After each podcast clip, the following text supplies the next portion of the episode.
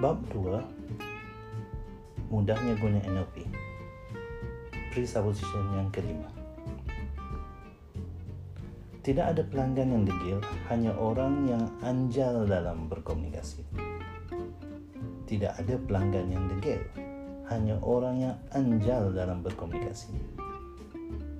There are no resistant clients, only flexible communicators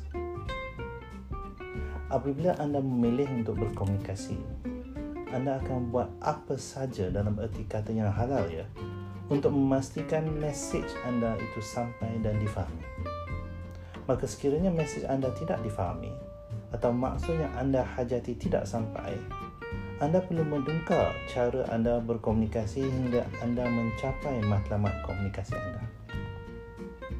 Anda pasti setuju dengan saya bahawa ada pelbagai cara untuk berkomunikasi ya. Sudahkah anda menggunakan semua teknik dan saluran berkomunikasi?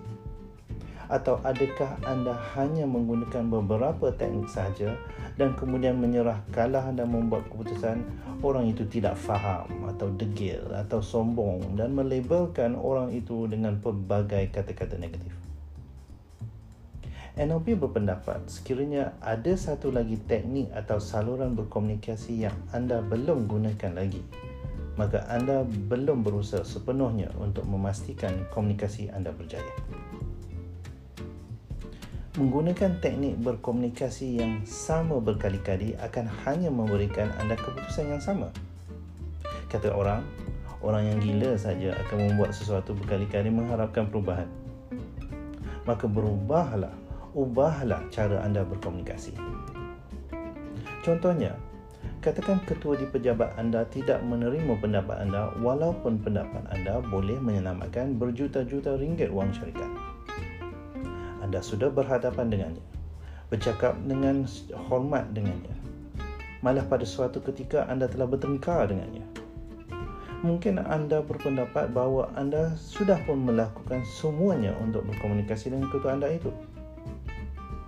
Soalnya sekarang, sudahkah anda menulis suatu laporan yang lengkap dengan fakta-fakta yang jitu untuk beliau baca dalam masa lapangnya? Atau memberitahu orang kanannya tentang idea anda itu supaya beliau boleh memberitahu ketua anda? Walaupun mungkin orang kanannya akan menjual idea tersebut seolah-olah idea itu ideanya dan bukannya idea anda, sekiranya ia dapat menyelamatkan syarikat dari menanggung kerugian, apa salahnya betul? Atau memberitahu ketua dengan cara seolah-olah ia bukan idea anda tetapi ia hanya satu cadangan kepada ketua anda itu dan sekiranya beliau meluluskan cadangan tersebut, beliau akan mendapat menyelamatkan syarikat daripada mengalami kerugian.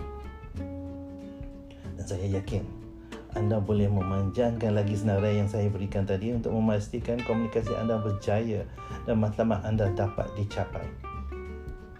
Kata orang, nak seribu daya, tak nak banyak alasannya.